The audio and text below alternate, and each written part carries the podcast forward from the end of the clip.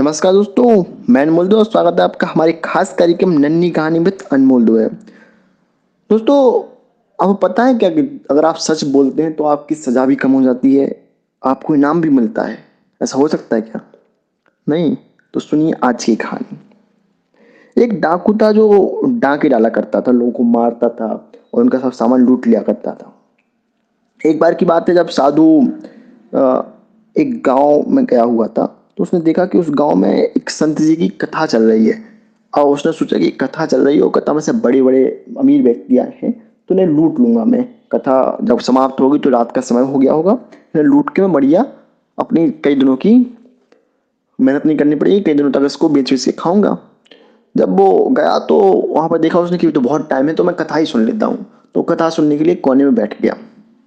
जब कथा, कहते हैं कि संगति का असर होता है, और उसके ऊपर भी कुछ ऐसा ही असर हुआ कि जब वो कथा सुन रहा था तो उसे अपनी मृत्यु का डर डर लगने लगा, और मृत्यु के बाद नरक में जाने का डर लगने लगा उसे सजा का डर लगने लगा। और जब कथा खत्म हुई तो संत जी के पास पहुँचा और उनके चरण में गिर गया। बोले, महाराज, मैं डाकू हूँ, मैं डाके डालता हूँ, हमेशा गलत काम करता हूँ, और मुझसे ये कर्म छूट नहीं सकता, मैं इसे नहीं छोड़ पाऊँगा। क्या करूँ आप बताइए, मैं कैसे अपनी वो करूँगा?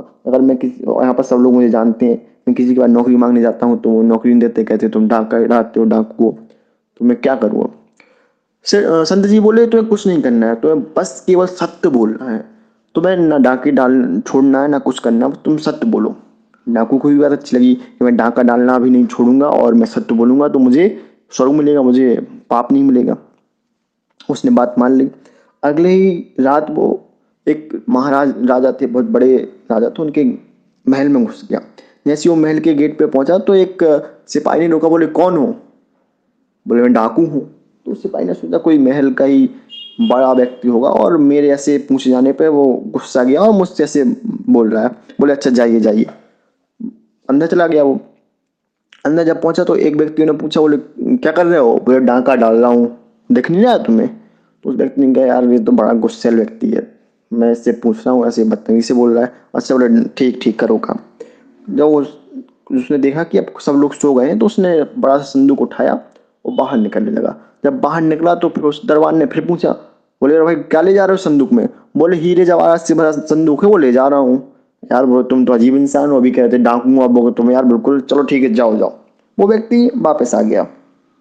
जब वो व्यक्ति वापस आया तो राजा ने पूछा कि हमारा वो तो हमारे यहाँ चोरी हो गई सब जगह हा, हाहाकार मच गया कि जवाहरात की पेटी चली गई। वो जो पहले रहा था वो आया महाराज के पास। महाराज कल एक व्यक्ति आया था कहता मैं डाकू और मैं चुरा के ले जा रहा हूँ। मैंने सोचा कोई अपने महल का वो होगा इसलिए मैंने उसे जाने दिया। महाराज ने उसकी खोजबीन कराई। जब तो उसकी खोजबीन कराई गई तो वो वापस आया। तो बोला तुमने तो महाराज ने उससे पूछा बोले तुमने डाकू का डाला था? बोले हाँ, हमने डाका डाला था।